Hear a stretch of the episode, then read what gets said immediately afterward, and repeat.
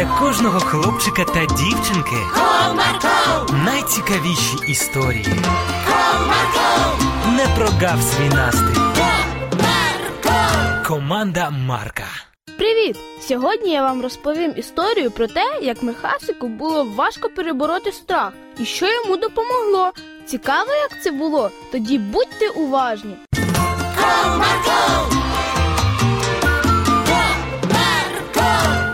Одного разу в школі вчитель Валентина Григорівна сказала: Діти, не забудьте нагадати батькам, що сьогодні о 16.30 батьківські збори. Всім батькам бути обов'язково.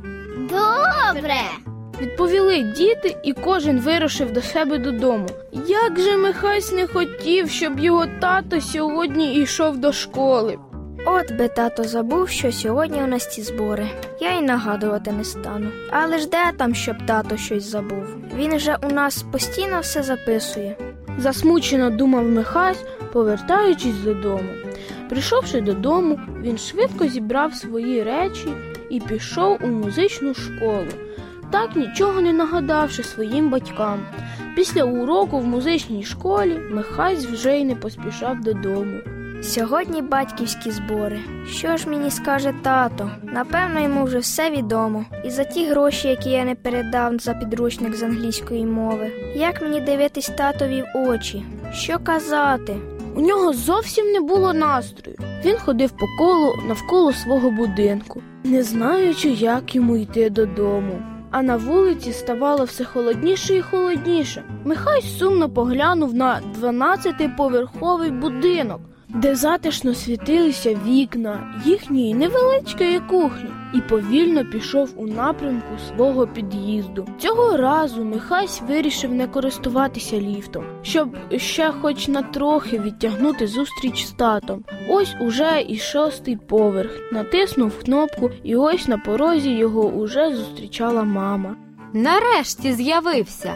Я ж переживаю, синку. Де ти так довго був? Ну, я йшов з музичної школи і погуляв трохи. Добре, синку, роздягайся і проходь вечеряти. Михай зняв свій верхній одяг і попрямував мити руки. Щойно вийшовши з ванної кімнати, він почув голос з таткового кабінету. Михасик, зайди до мене на хвилиночку. Ой, що зараз буде? У Михасика перехопило дух. З інтонації він не міг зрозуміти, чи сердиться на нього татко, чи ні. Тому несміливими кроками він попрямував до таткового кабінету. Як добре, що ти повернувся, синку. Візьми маминого гаманця, піди купи кілограм мандаринів, кілограм бананів для фруктового салату. Татко, а хіба тобі? Почав був говорити Михайлик, але татко його перебив. Не хвилюйся, синку, я тобі довіряю.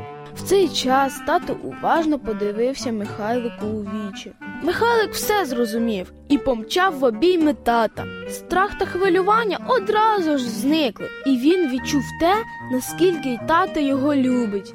Тато, дякую тобі за твою любов. Гроші я поверну. Я їх з хлопцями на ігри витратив, але я їх обов'язково віддам. Добре, сину, біжи швидше, поки не стемніло зовсім.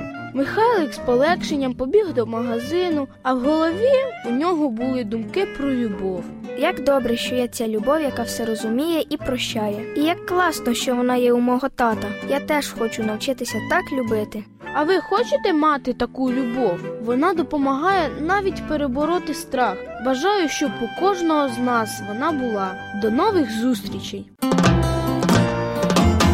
Marco, Marco.